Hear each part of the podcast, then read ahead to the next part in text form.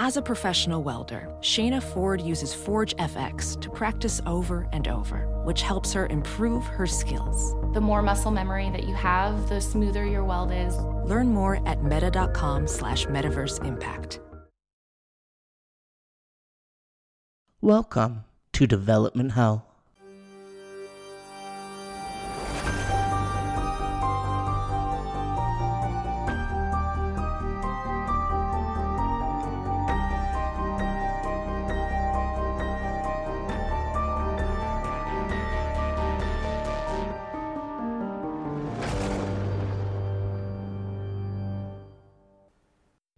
Every horror movie to hit VOD, there are countless others that end up DOA. Development Hell is a podcast dedicated to unearthing these cursed horror productions. We're going to find out what went wrong and decide if these titles still stand a shot at the green light. I am your host, Josh Korngut.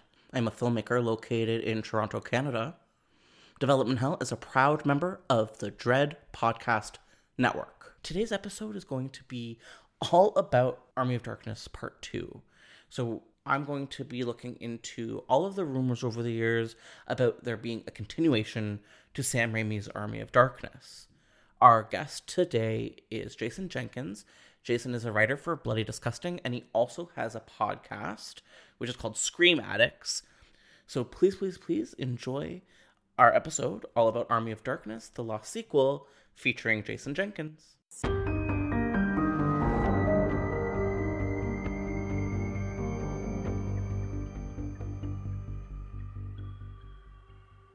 Hi, Jason. Would you be able to give us like a quick introduction to who you are as a person? Certainly, yeah. So my name's Jason Jenkins. My nickname is Jinx, uh, likely due to my last name, but I'm also a bit of bad luck uh, from time to time, which is a shame. But you know, it's a handle I've used since I was a teenager. I am a writer for Bloody Disgusting. I have a podcast called Scream Addicts, which has various offshoots. The main sort of Scream Addicts title it's kind of simple. You know, I just invite on creatives in horror and ask them to choose a single horror movie that they love, and we talk about it at length.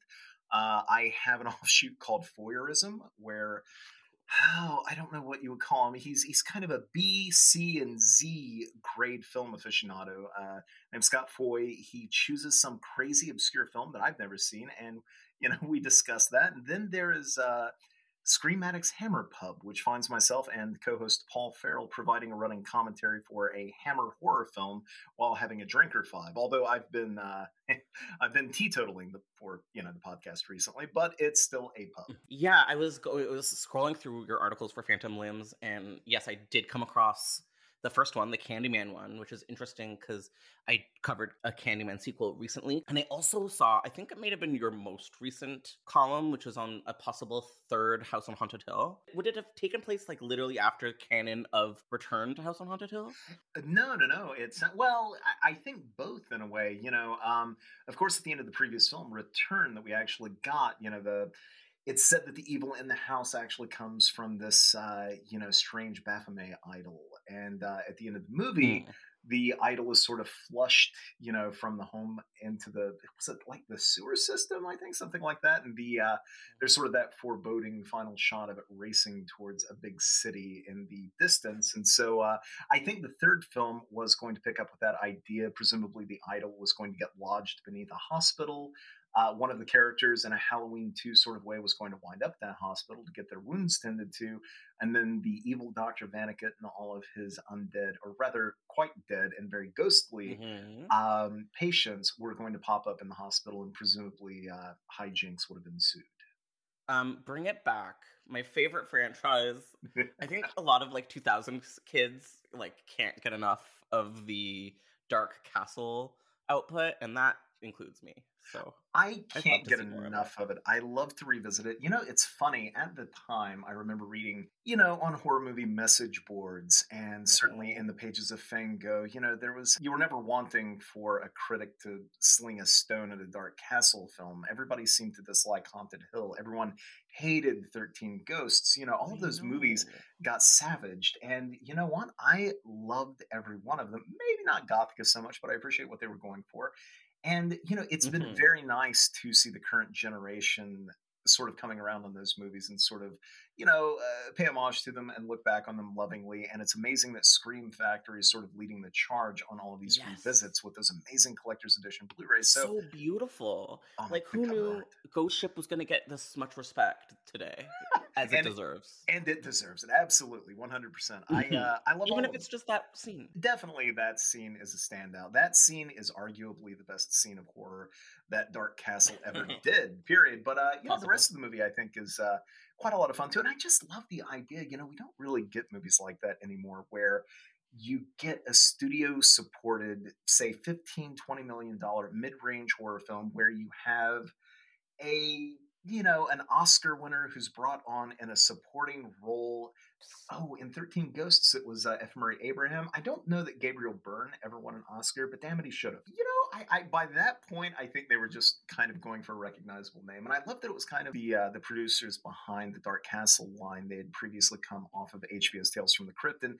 it seemed like it was that sort of setup where you could invite on a star to just come in and have fun and chew a little scenery and do up a production in such a way that it felt like prestige horror but at the same time you could have fun and munch on some popcorn while laughing cackling and screaming all at once you know and i miss that. I don't feel like we get that nearly enough these days if really at all.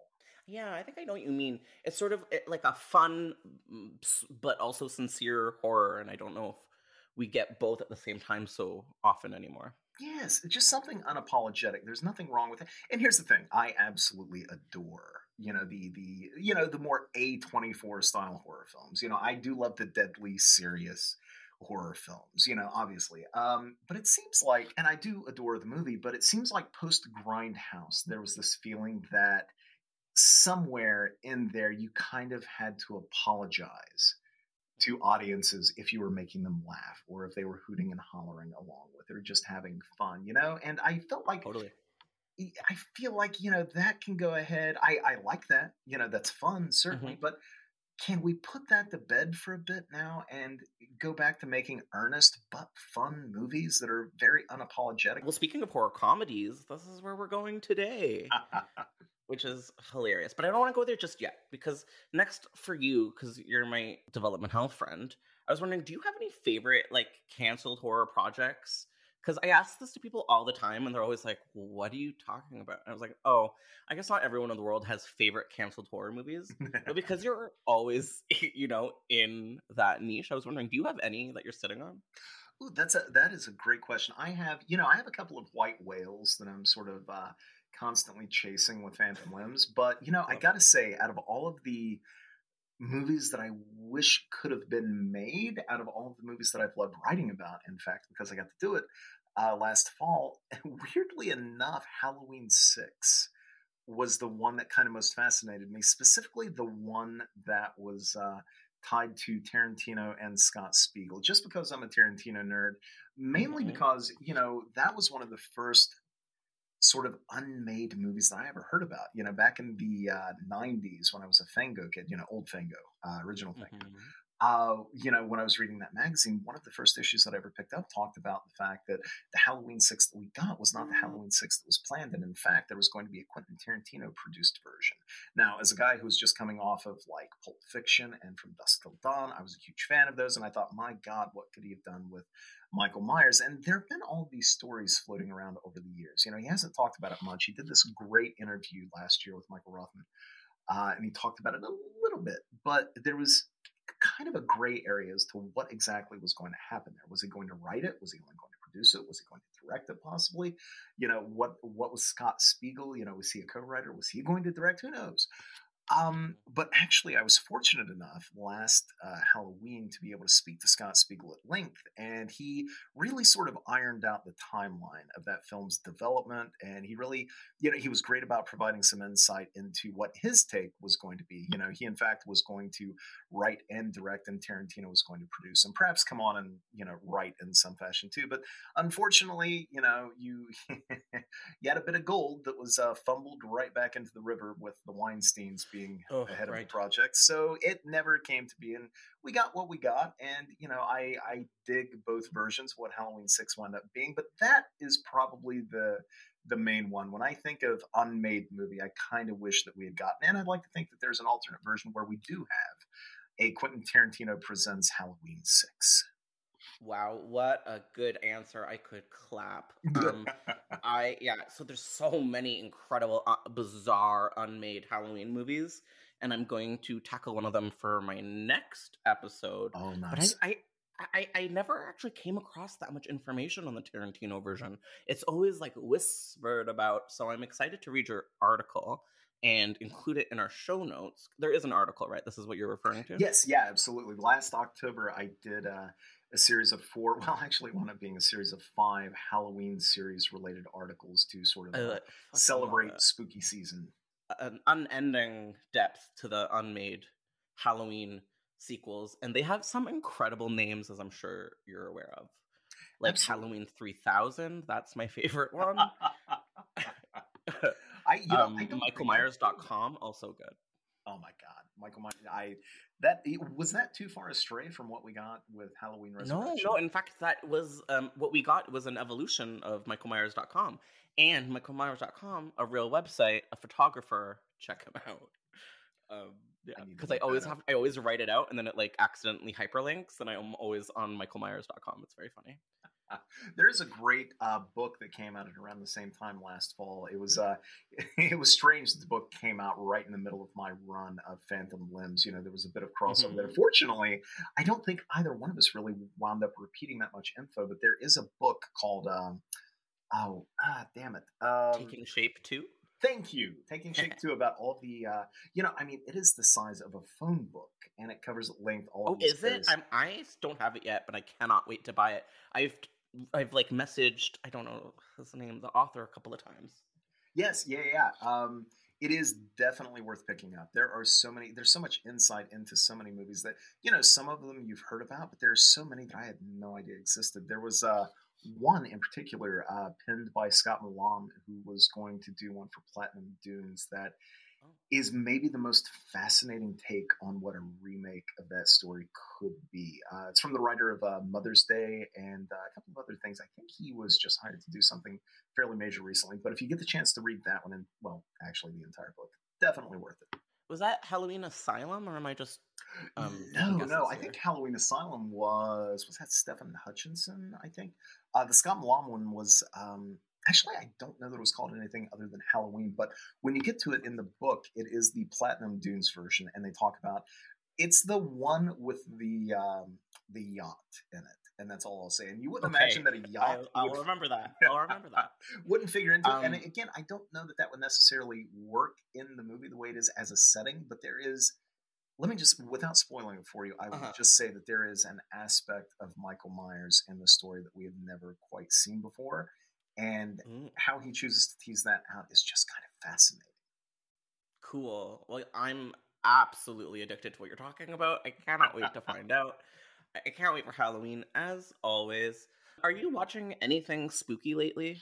Um, you know, it's funny. Just earlier today, I finally caught up on Creepshow on Shudder, which uh, you know, oh, cool. Me too. did you? Okay, wasn't the new episode a lot of fun? I uh, Okay, I might not have seen the brand new one, but I've seen like the first two. Is there more than that? Yeah, well, I think the third episode came out. Wasn't today. It was a couple of days ago now, but um, it's the one that opens with. Uh, I think the first tale is kind of a sci-fi horror tale directed by Joe Lynch and starring Ryan Kwanten, and then the second one was a Oh, hot. really, Okay, cool. really fun, um, sort of. Oh, I don't want to spoil it. I'll just say it's a high school set. Kind of a horror comedy uh, with Molly Ringwald in kind of a supporting role, and Oh my god, they're having so much fun over there. I'm so jealous of these people living their best lives. It it really is. you God know, I gotta. I gotta say, I don't know about you, uh, but I maybe wasn't the biggest fan of the first season, even if I appreciated what they were going for. But this second season, I think, is all around just Wild. much much stronger. Uh, Yeah, it is. I agree with you totally. I was having it on in the background because, as you were saying, I like wasn't too excited about it, but I'm grateful that it exists. And I had the Ali Larter one segment on in the background. so much fun. I think that one was directed by Axelle Carolyn. Well, I was just listening to it, working, and then I was like, okay, I gotta start watching this. This sounds bonks. And it was. It really was. So I got to start paying attention to season two because it's clearly it, it, it's. Oh yeah, and there was one.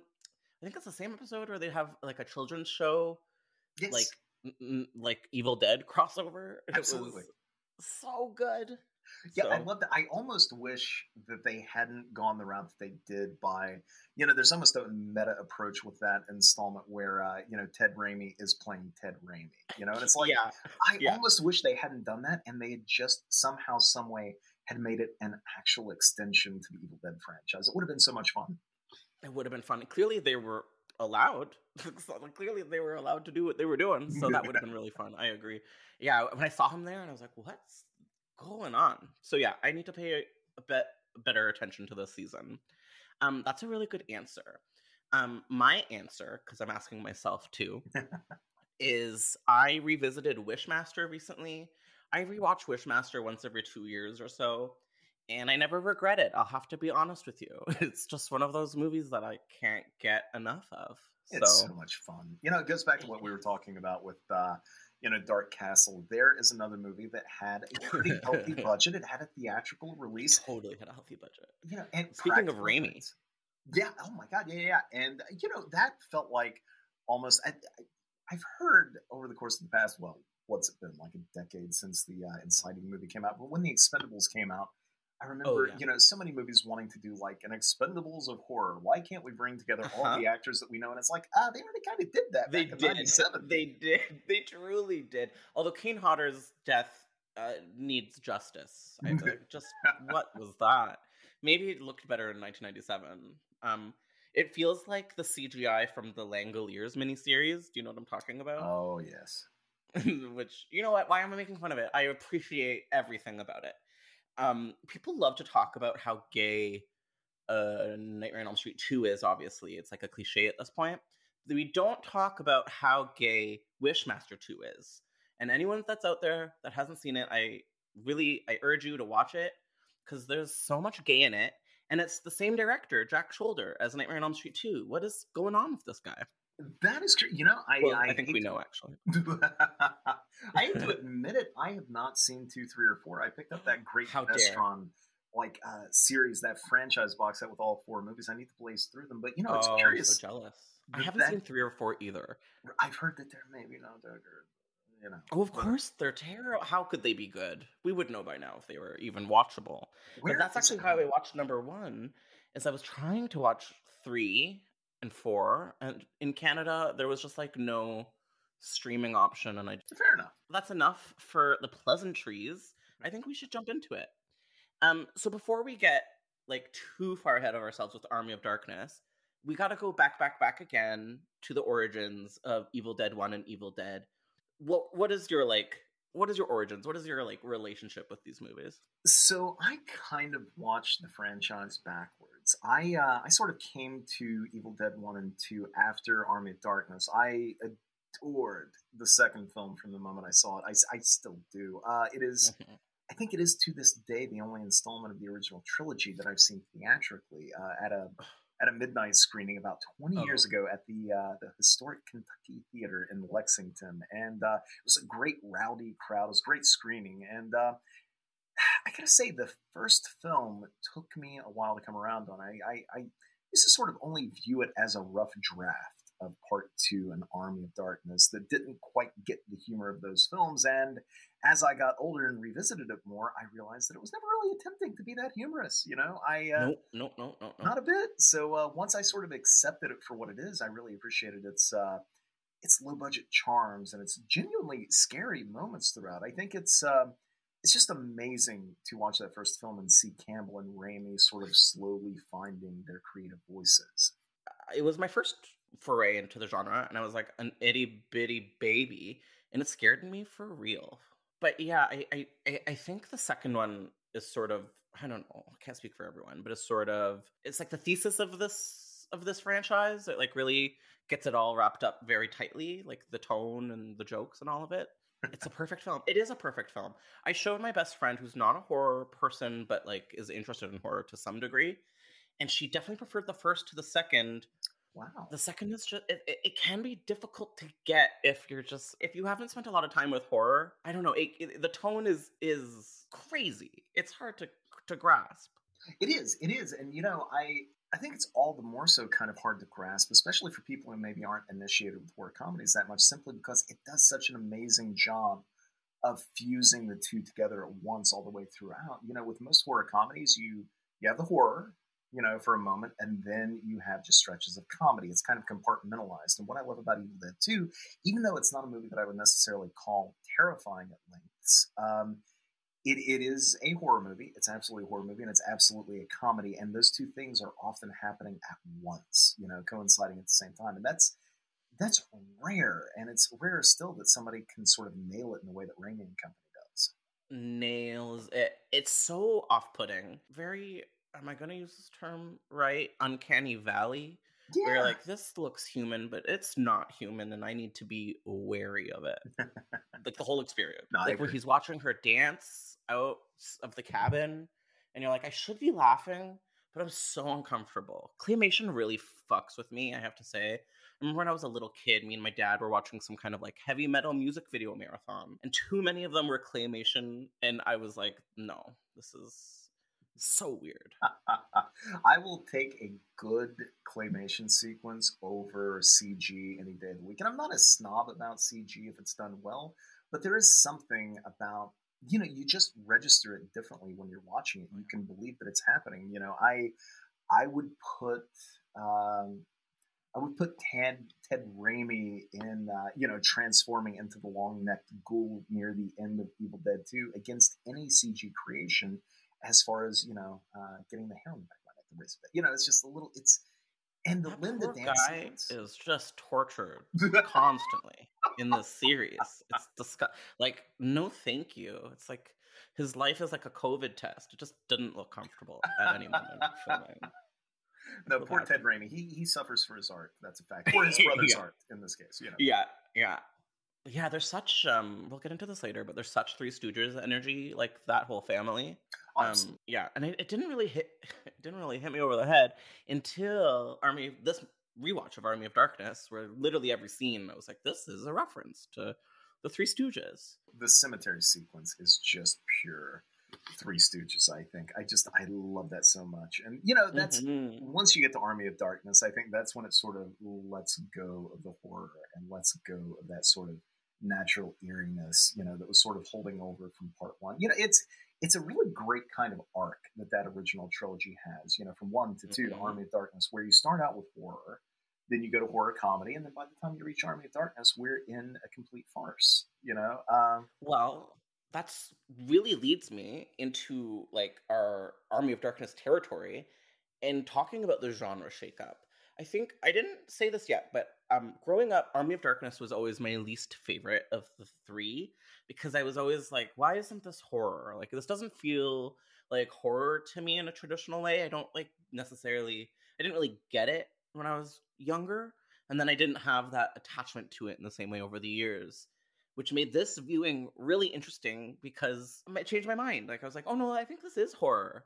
This is like medieval, like Xena horror, but it like it's still pretty like it's scary sometimes. The the evil ash is scary to look at, in my opinion.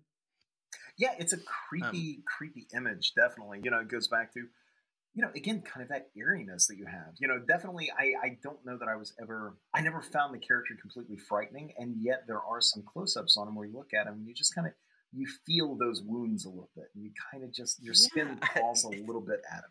It's bad. It's like okay, so his face got blasted off, and now he's like he's he's holding it together with a rope, and it's just and it looks a little too real. And then you see Bruce Campbell's eyes behind it, and it's just like oh, okay, like they're going for it. I I like when you were talking about the progression between the films because I was thinking about that a lot watching it this time around, where the scope just gets progressively bigger and bigger to the point where the next film was supposed to be like even more fantastical and more of like um of visuals and i kind of wish i could have seen them take it up a notch yet again but you can see them do it sort of step by step with these three movies Absolutely, you know, who knows how big the fourth film might have gotten. You know, and I, I really do wish that we could have seen that at some point.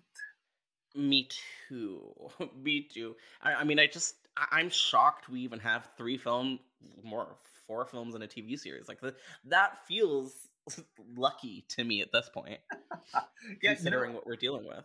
I think I remember, uh, you know, when it was announced that Ash versus Evil Dead was finally canceled. You know, after three seasons. You know, people were starting to, uh, you know, you could feel the near riot online. You know, I forget how many episodes we got per season, but in any case, yeah, I think it was 10 episodes per season, three seasons. So we got like 15 hours of yeah. Evil Dead when previously we had only had like, what, four and a half, five maybe, maybe. Like that, you know. So. yeah, and I was grateful that we had three seasons. I remember having a sort of similar reaction when it got canceled. People were really mad, and I was just like, how did that happen? How did we have three seasons of this show? Also, if you're that mad, where were you? Why weren't you watching it? Absolutely. You know, I've I've talked to people before who are like, "Oh, I can't believe they canceled that." Can you believe? I mean, it's it's Ash. It's great, and then I start to talk about the ending, which I absolutely adore. And mm-hmm. uh, you know, I'll hear, "Oh no, no, no, no, no! Wait, wait, wait, wait, wait! I haven't seen the third season yet." And it's like, you are part of the. How dare you? Yeah, Bruce Campbell was was like telling us he was like, "Guys, you gotta watch it because we're in trouble. I do hate and to say that's... it, but I kind of am okay with. If Bruce Campbell is telling the truth this time, and when has he ever, in regards to this franchise, never. but if he's telling the truth about finally hanging it up as Ash, I do think that the final 10 minutes of the third season of Ash vs. Evil Dead is the perfect note to go on uh, to, to go out on with that character. Now that depends on what you find that ending to mean. Now, if people find it to be a cliffhanger, then I can understand why people would be upset and they would want to see more. I personally don't think those final moments are necessarily what they appear to be at first glance, and as a result, I think it's it gives that character sort of very definitive ending. Uh, but you don't mm-hmm. hear a mm-hmm. lot of people talking about it simply because nobody's watched the damn season. So it's, it's mysterious, but I think it's a happy ending. And totally. And I sort of see it as like Laurie Strode's fi- finale in, in H2O. It's like I could have left it there. I, I like our, our our our hero overcoming the great evil at the end, even if there is a bit of a. You know, I guess I should say spoiler warning for anyone out there who hasn't yet seen it. And again, you're part of the problem. Um, but but I will yeah. say I, I found you know at the the great arc with Ash in uh, that series is that they really not only did they bring over the character from the films, but they gave him an arc in that series where he was a man who was very very selfish. You know, even at the end of the first season, going into the second, this is a man who would sort of throw over humanity for his own happiness and to just not suffer anymore. By the time you get to the end of the final episode with him, he's a man who's finally willing to sacrifice himself to save his friends and to save all of humanity. And it feels like this is what everything has been leading to. It culminates in this big battle with the big bad, as it were. And then he, at the end of that battle, he is left in a situation that should have been kind of mortal uh, to him. It should have been utterly fatal what happens to him. And then the next thing you see he wakes up and it's the future and he has you know this really attractive woman on his arm and he has a new hand and he has a cool car and he's going to ride out into the world and he's going to fight evil forever because it's all about the continuing battle for him and i think that that is ash williams's death dream Aww, I think how I, dare you ruin my life? but that oh but that provides God. that provides definitive closure for him because he did what he set out to do. He sacrificed himself, you know, and died a great person. And then on some level, he is happy. Not only is he happy, he's gleeful, you know. I think that's the perfect note to leave that guy on. Yeah, I mean, he he, he deserves the best, you know. Yeah. He's our one. He's kind of one of our. He's her only dude hero, really, in canon. So we have to be precious with him. and yeah, talking about this whole hero's journey with Ash as like an anti-hero is, you know, present the whole time. Um, he doesn't want to be doing any of this, but he has to do it You have that in Army of Darkness. You have that with the TV show. And I think when you're getting to the heart of any epic story in fantasy or sci-fi or horror, like it's always coming down to that. It's very Harry Potter. It's very the Bible. It's very true. And you know, it's definitely encapsulated in Army of Darkness, I think. Although he is a hero time and time again, you know, you have the refusal of the call and then eventually, you know, he he'll become the hero that he was always meant to be. Certainly, in Ash's case, he refuses many, many times. He continues to refuse. He will. he know, just falls into the hole. he doesn't have a. Ch- it's like it's, it's, not his choice. It's non-consensual. He is. he is. He is a long-suffering hero. That's a fact. But it, you know, I do love that. yeah. At the end of every story, you know, he he is a guy who kind of digs deep and finds the hero within, and I think that's why we like him because he always starts these stories out as the buffoon that we think ourselves to be. You know, like we we're all Ash. You know, and yes, then or at least the, the average horror fan, yeah, yeah, yeah, totally. And then you know, by the end, Ash is always showing himself, but also the audience is the heroes that they can be. And I, and he's a blue collar horror hero, and there aren't many of those. And I think that's why we love him so much. I agree. He is totally a blue collar horror hero, and he's our only final boy, which I think gives him something to you know. There's something about that too that makes him so special. Yeah. Um, we talked about the Three Stooges. I want to talk a little bit about man versus self, but that's so like university essay that I'm bored with it. um, scariest scene. Okay, so scariest scene in Army of Darkness, in my opinion, is when his face gets all stretched out with the claymation. It's too gross, too strange. Do you have a, like a scariest moment in this movie? You know, I. I don't know that I find any of the moments to be like super scary. I mean, there is that great, like, wonderfully gothic sort of moment where uh, Ash buries Bad Ash, and then he is resurrected, right? And you know the goofy sort of piecemeal way that he leaps from the grave in various pieces and then heals himself is a little silly, but everything leading up until that point and then after the big reveal, I think is really kind of wonderful and a little, you know, maybe a little creepy. Um, honestly, as funny as it is, I do love the sequence where he fights all of his tiny little selves, which is funny. You mentioned man versus self a moment ago. I yep. I do think you know the more we get to know Ash throughout the franchise, and I think this is especially included in the television series, but I think we realize that Ash is his own worst enemy. You know, forget the book, forget the Deadites, like it's Ash versus Ash, and I love that in Army of Darkness we finally see that play out physically yep. on screen in such a literal like very way. literally. Yes. Yeah.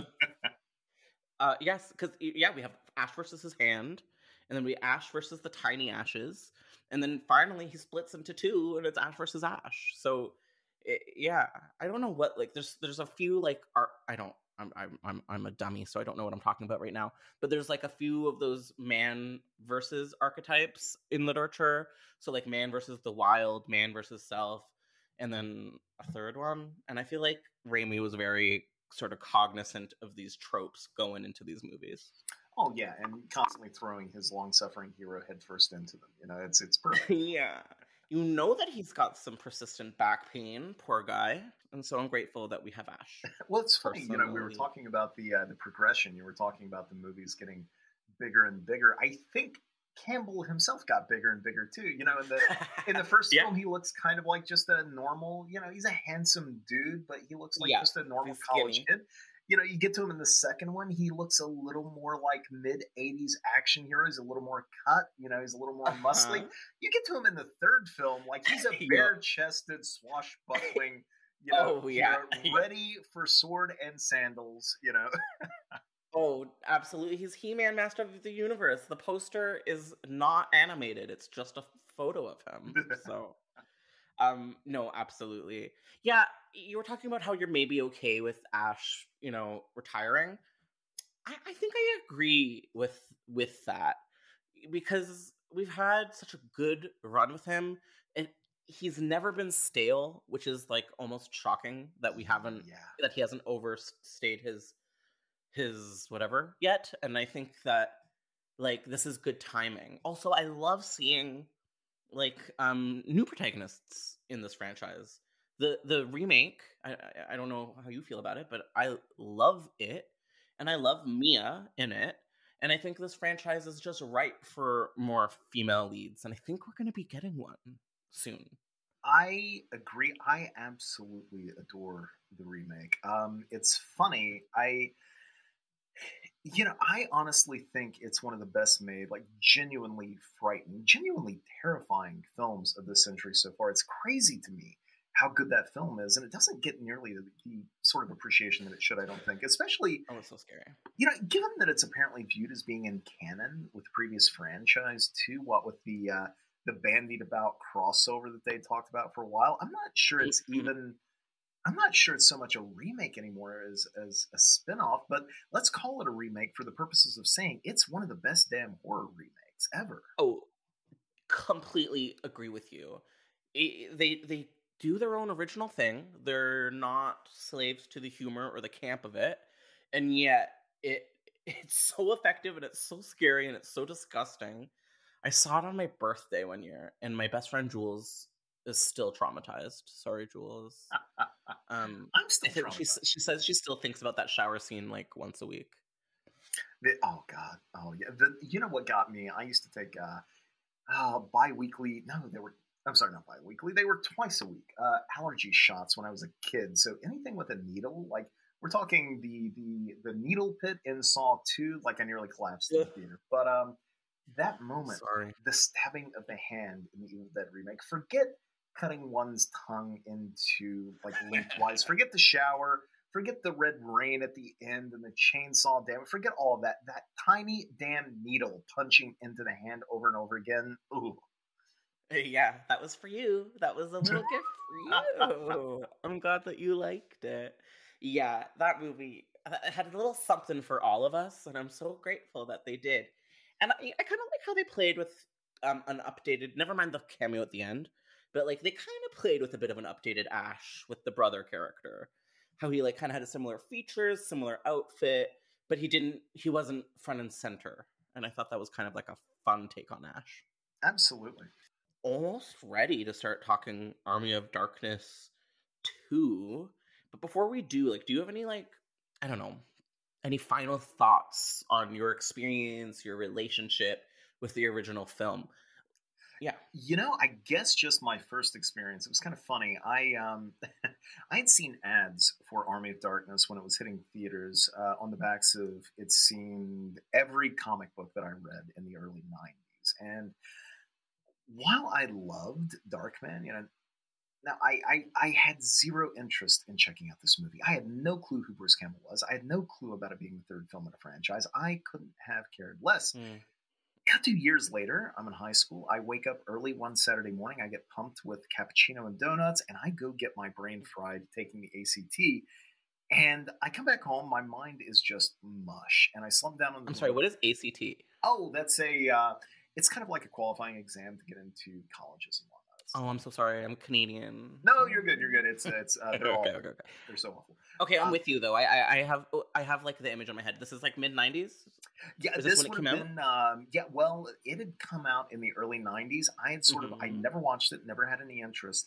But after this horrible test sort of uh, had its way with me, I came home. I slumped down. I turned the television on to the Sci-Fi Channel, and I'm watching this guy fight tiny versions of himself in this dark cabin, and I just start cackling wildly at it all. I watched it to the end, not realizing what it was until the credits rolled, and I immediately ran to my local mom and pop to rent the movie and watch it again, and I just adored it. Uh, even though I had to learn the hard way about the various cuts of the film by watching the VHS, which was missing some of the crazier stuff I saw on the weirdly enough edited for television sci-fi version. But uh, you know, oh, being no. uh, yeah, yeah, like they were missing some of the the tiny ash sequence, not all of it, but um, some of the more Three Stooges stuff, like him slipping in the gruel and flipping and doing the handstand and then coming back down, stuff like that. They had trimmed, and I was like, they? wait, where was that? Come on, you know. Um, mm-hmm. but um, you know, sort of being a burgeoning horror fan, surfing about. Uh, you know, on late 90s message boards, I eventually learned that Army of Darkness was the third film in the franchise. So I sought out the previous films to check out, and I will say Evil Dead 2 was not hard to find. Evil Dead was insanely hard to find. Like no rental store had it, no shop sold it. It could not be ordered. You couldn't just watch a movie online back then. What and, what year was this? This would have been around, I want to say like 96, 97. It was just before Elite and Anchor Bay started pumping out all these great Yeah. horror titles in plastic Uh-huh. clamshell VHS cases and eventually DVDs. Uh-huh. So I was able to finally see that first film that way, you know, and that was ah, that first VHS. That was probably the first of roughly 70 times I've purchased that film on home video. There have been so many versions of all the Evil Dead movies, and I buy them all because I'm a sucker, but you know, I can't help it. I love that. Yeah, there are so many versions of this film, and even though like the longest one out there is like what ninety minutes, there's still like thirty different versions out there, and I cannot promise you that I have seen every moment of it. Although I have tried, I know for a fact, and we'll get into it soon, that I have seen the alternate ending, um, which I'm I'm a little bit obsessed with. So I would say like it was about the mid to late '90s when I really started to discover horror and by then it was pretty accessible as you were saying all of these vhs's like every every gas station had vhs's of horror um so I, it was all accessible to me by then but that's funny that you had to go searching for the evil dead. I kind of like that. It kind of feels appropriate.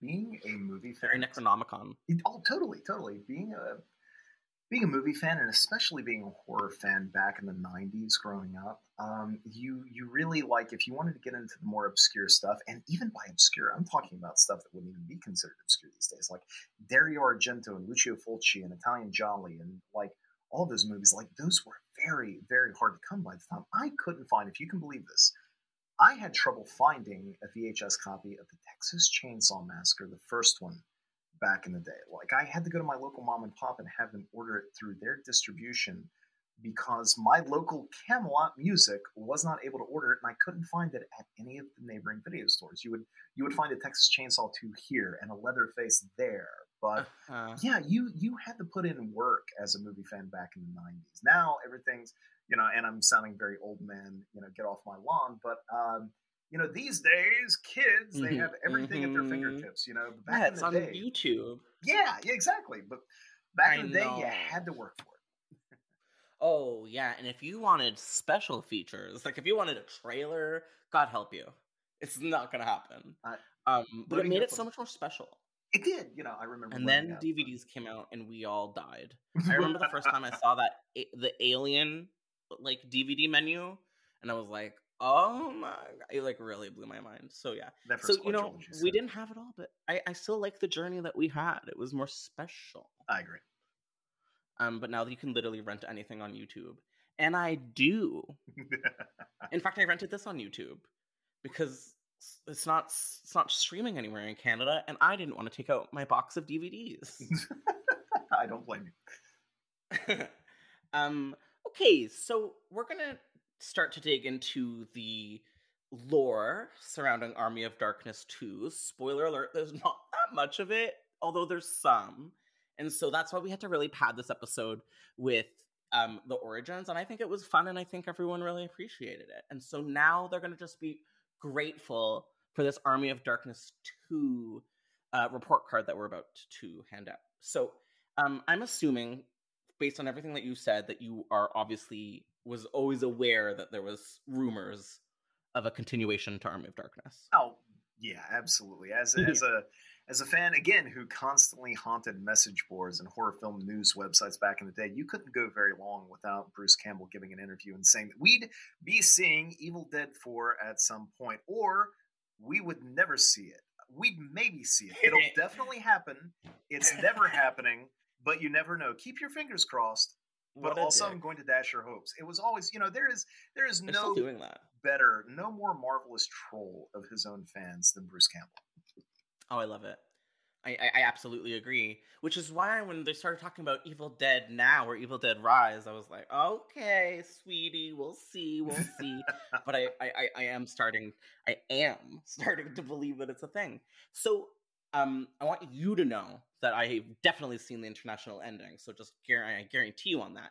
But for our more casual horror fare out there, like my mom, um, can you explain to us what the original um, Army of Darkness ending looked like?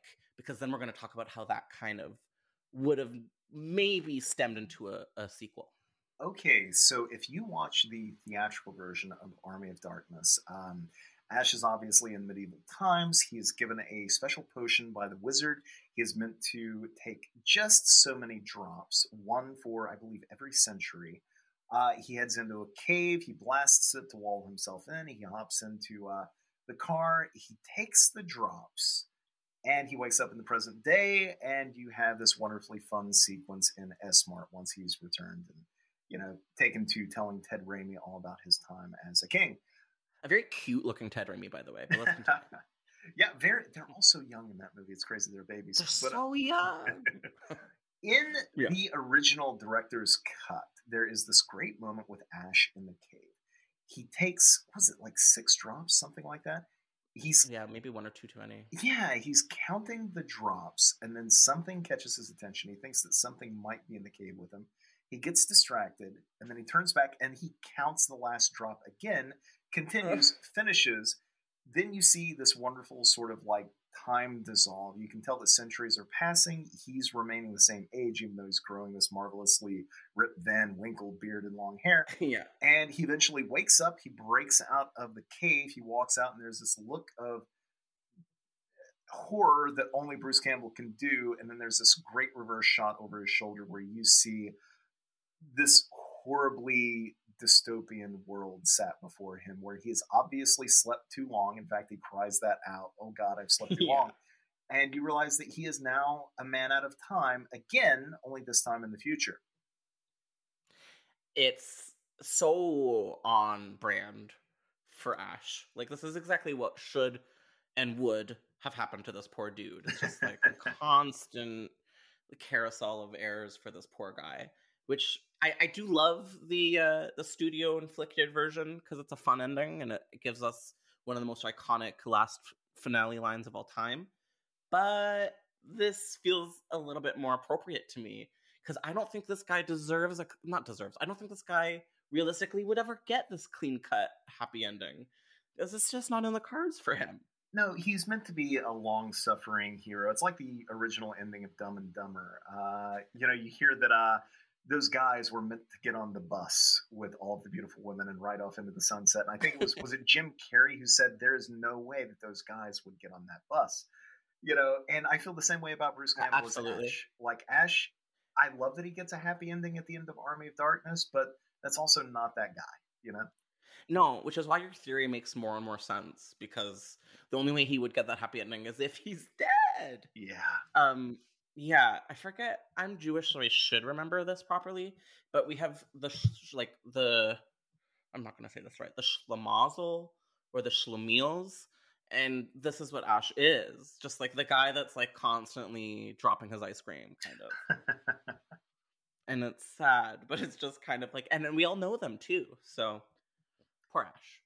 Um. So yeah, that and so that was going to lead. This is like the most well-known iteration of what Army of Darkness Two or Evil Dead Four could have been was this dystopic, futuristic sequel where Ash could have potentially been taking on um, hordes of deadites in the future. I th- like he was going to be fighting uh, machines, sort of like a Sarah Connor type character. That could have been really, really fun. It's been suggested, as you sort of touched base on, that there was an Army of Darkness 2 potentially going to happen, uh, a sequel to the remake, and then a possibly stitched together like crossover moment where Ash and Mia team up. I don't know in what world that ever could have happened if we would have had like a Marvel extended universe of the Evil Dead. We- Um, we, should though. Like we need we the should. uh, we deserve it. we we we need the uh, AODCU. You know, um, Yeah. I, I just think that would have been fantastic. I think, I think seeing a much more grounded character like Mia, who's dealt with tragedy and Mhm. horror in a much more visceral way, playing against Ash's more super heroic buffoonery, I think it would have made, you know, for a tonal challenge. But if they could have nailed it, I think the result would have been magic. Yeah, and Ash is such a dad too, and we've played with that successfully in the franchise. Where you know, not only did his daughter successfully sort of come up in the third season of Ash versus the Evil Dead, I think it was season three, but he's like sort of been the dad archetype to a number of like uh, women characters. So I kind of think it would have worked. I think it could have been like a really cute Buffy Giles dynamic. Oh, totally. Although it's strange because Mia out of the two would have been the more mature one. Uh, exactly. no, totally. And that's like the, you know, that would have been a source of conflict for them, maybe. But I would. Um, so the director of the Evil Dead remake, I don't. Do you know how to pronounce his name? Because if you do, please Was it, um, do it. Fede Alvarez? That's him. Um, also killed it. Good job. He is just nailing it in the world too. His films are great. Um, someone tweeted at him a million years ago, around October 2013, saying, "Will you be directing an Army of Darkness 2?" And he didn't say no, but then he just responded with Sam Raimi will. So clearly there are like, you know, these parties where these dudes are just getting together and like talking about potential sequels that could happen. Who's directing Evil Dead Rise? Oh gosh, um, I do not know. It is director. In the ground. Oh, he directed a. He directed a hole in the ground. Okay, Lee Cronin. Lee Cronin. Yeah, I feel like um the Ghost House guys are really good at finding young talent that other people kind of like don't. I don't know, haven't noticed because I feel like this movie, The Hole in the Ground, which is a horror film from 2019, was kind of overlooked, but was excellent. Tonally very spooky, very like outside of the box. And um, they sort of cherry picked him to to create the new Evil Dead movie. So I think they have like a really good sense of how to get young talent involved with like fresh takes on the series. I agree. They're great at, you know, I mean, Fede Alvarez, he's gone on to have a great career, and he started his career with Evil Dead based upon one short film that he had made. They were able to look at that short and say, this is our guy. I remember watching, it was available online. I'm not sure if it still is, but you can watch that short. It's a great short, but there is nothing about that that would tell me, anyway, that this is the guy to do Evil Dead. And yet, my God, they, they, they saw it because he knocked it out of the park. Yes, yes, I saw it too, and I, I, I agree. Like these are not movies that I would have been like, this is the guy for the job. But I think they have a really good eye for it. Like these are very seasoned, Mr. Hollywood types. So I'm really excited to see what they're going to do with it. I feel like it's going to be low budge because I, I, I hear rumblings that it's sort of set in one location, hmm. And I think that would be really cool. It's kind the of rumor exciting. is that yeah. Are, are you aware of the like uh the rumor of how it's where it's going to take place? Uh, it's a high-rise building in an apartment, right? Yeah. Um, which is cool, and they're filming either now or very soon in Auckland, New Zealand, which is where I believe the show was shot, and the remake was definitely shot there as well. And I'm pretty sure it's like the only safe place in the world to be shooting right now. So yeah, exactly. With New Zealand had uh, New Zealand had competent leadership, so people can actually shoot. yes, the best. Um, I know. They And that's, believe in they're filming Drag Race now there too. I know. Too bad it's literally seven years away on a plane. Yeah, exactly. exactly. I wouldn't do it. I just don't think I would. If someone was like, "Do you want to go to New Zealand for free?" I'd be like, "No, it's too far. I don't want to." Um, yeah. If you were like, how do you feel about like a twenty-four hour plane ride? Can you do it? Me, um, if I had to, and I definitely want to see more of the world than I have up until this point, but I will say Yeah.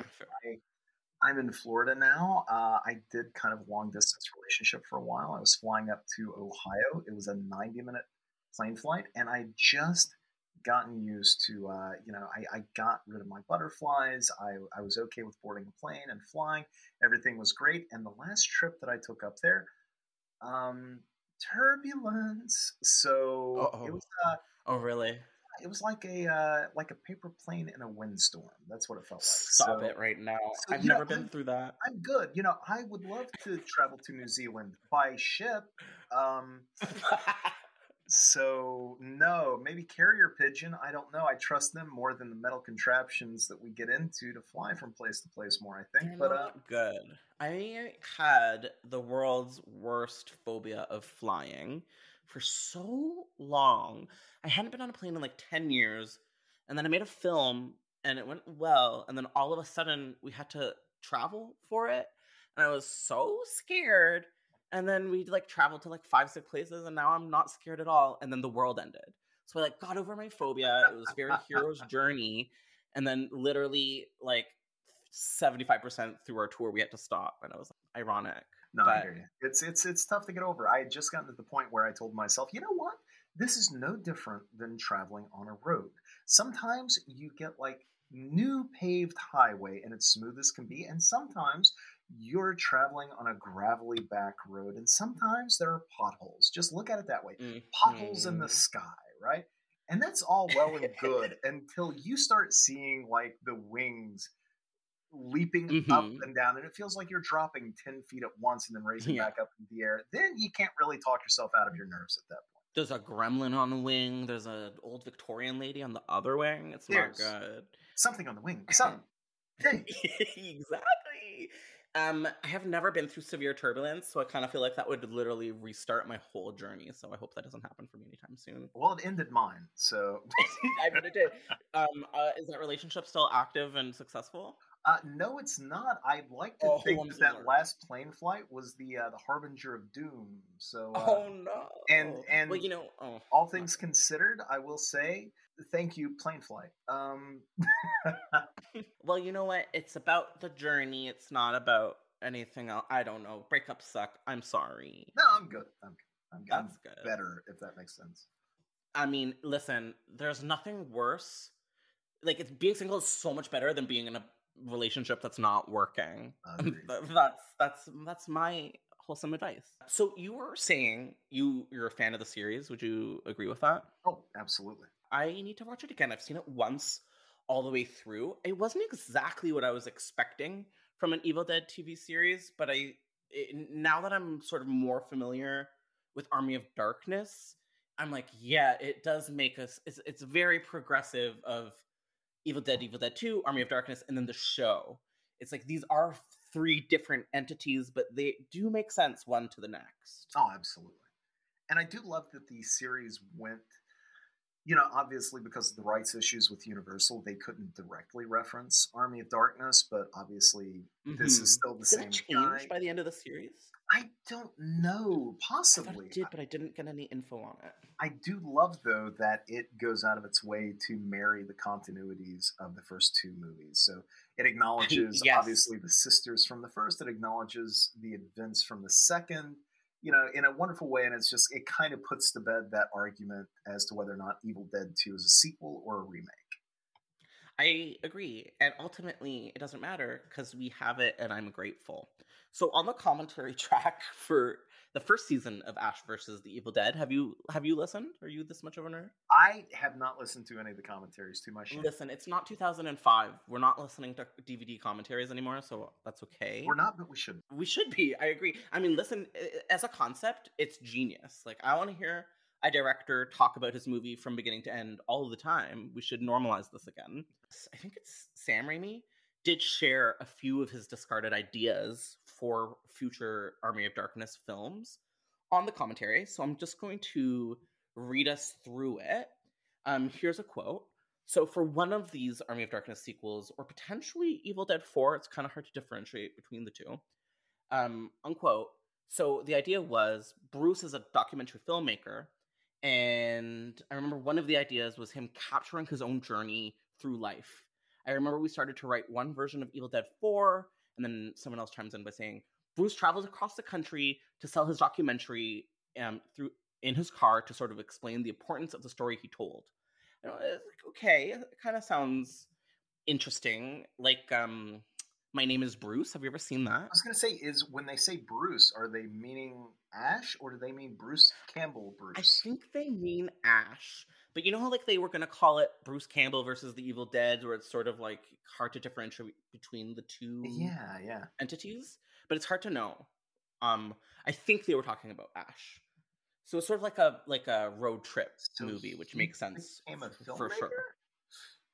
I think like he made a documentary on his life. I don't know. This out of all of the ideas that they talk about is the one I understand the least. So I'm gonna jump us to the next one, which um simply Ash fighting a Terminator style army of machines. Yes, please. I'm assuming that's like the continuation of the alternative ending um, Army of Darkness is just my assumption.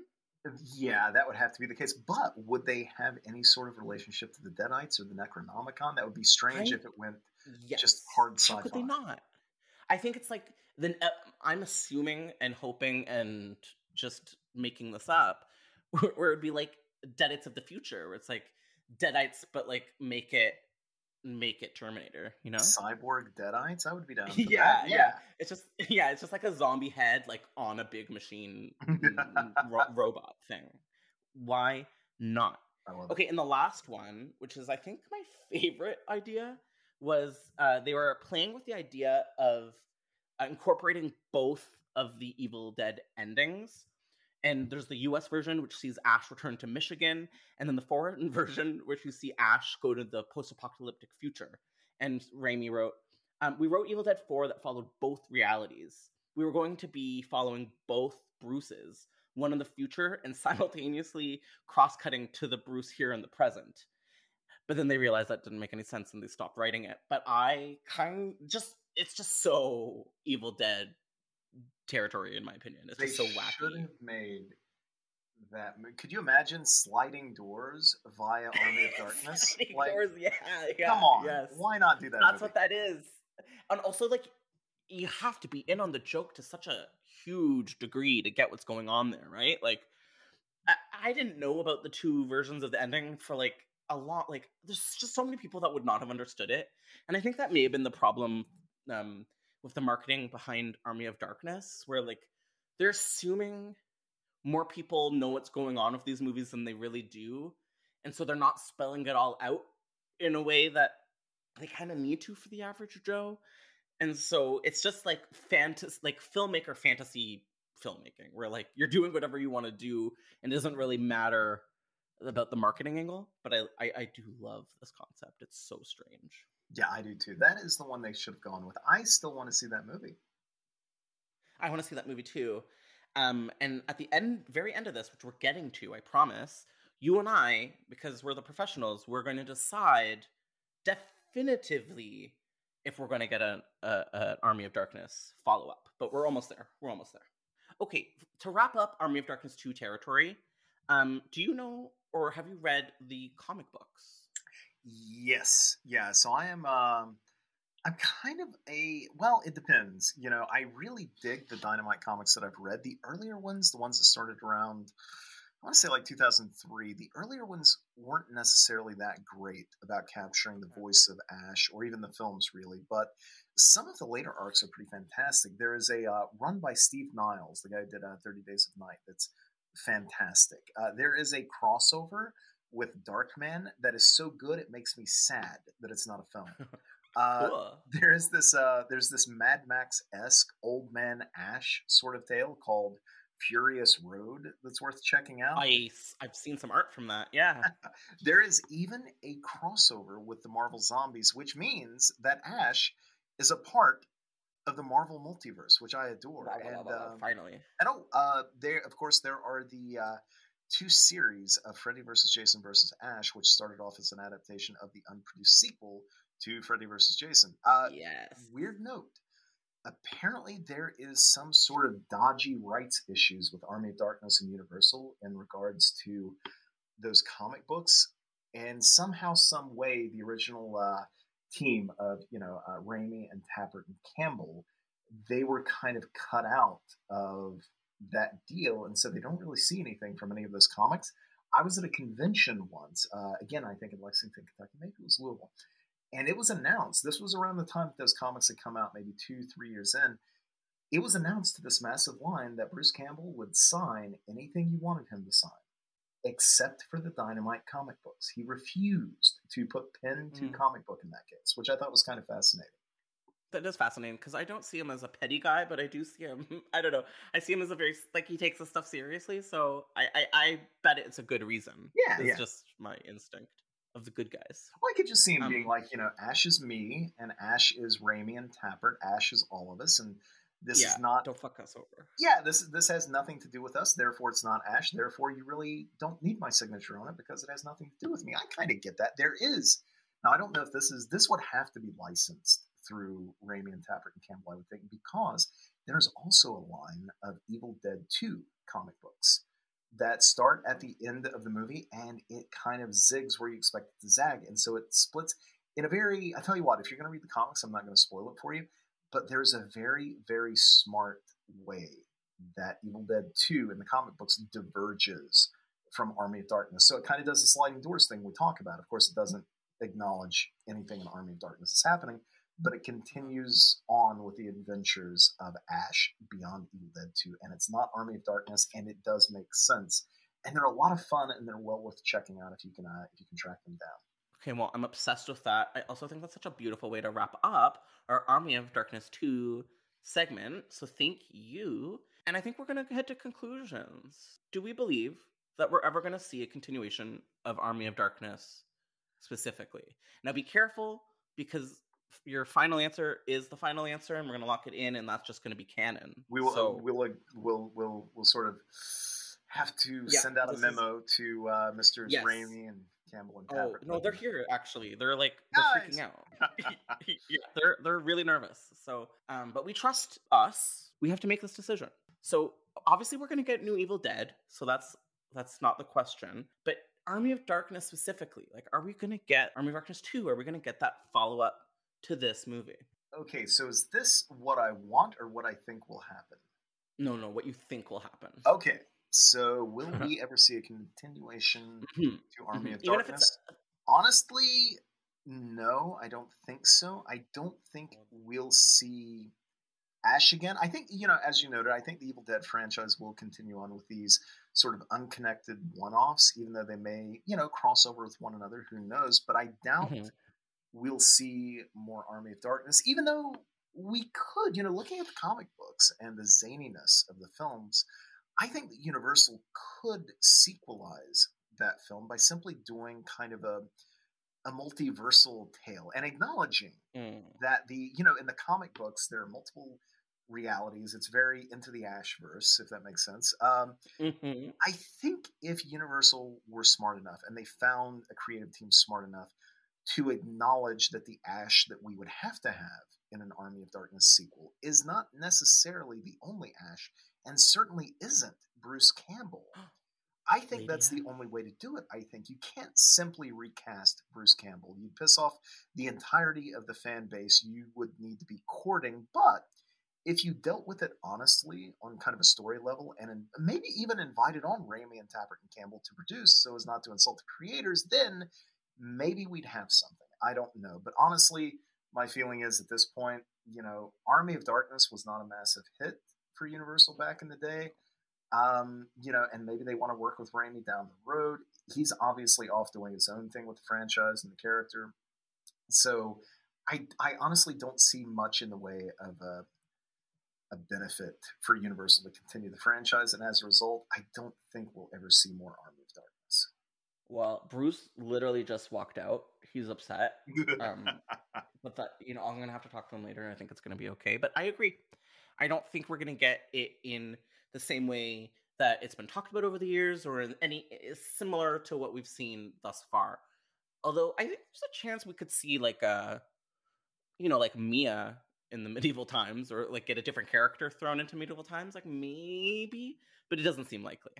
Could you imagine kind of a riff on Army of Darkness with Mia, but it's as deadly serious as her Evil Dead? See, I would love to see that. I, I, I would absolutely love it. Yeah, definitely. Or even just like a, a female character with a guy name, send her into the past. Similar thing. I'm Yeah. into that. Yeah, call Max. I mean, character could be called Ash again. You know, Yeah, it could be. I like that. Well, you know, you never know, even though we do know because we've made the decision and it's definitive. I'm sorry, guys. Um, I thank you for your bravery. I know we're not here to make friends. This isn't RuPaul's best friend race. but I think that we made the right choice. And I think it was a responsible, I think, outcome. I think so. I I think, think so. Yeah. Jason, I want to thank you so, so, so much for coming on my podcast. This was so much fun to talk about. Yeah, Literally hey, the most fun topic of all time, probably. thank you so much for having me on. This was an absolute blast, and I uh, I will never miss an opportunity to talk about really anything. But uh, yeah, it was definitely a blast chatting with you, and certainly about uh, horror that never was. You know, it's it's obviously a passion for us Mhm. both, and uh, it was definitely great chatting with you about it. Thank you so much for having me on.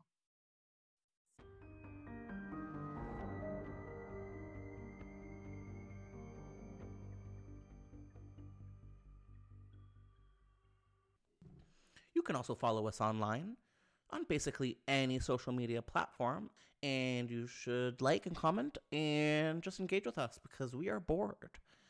Uh, so that's it for this week. Thank you for tuning in. Don't forget to subscribe, rate, and write a review because it really helps us get seen in this vast, endless hell of horror movie podcasts. See ya.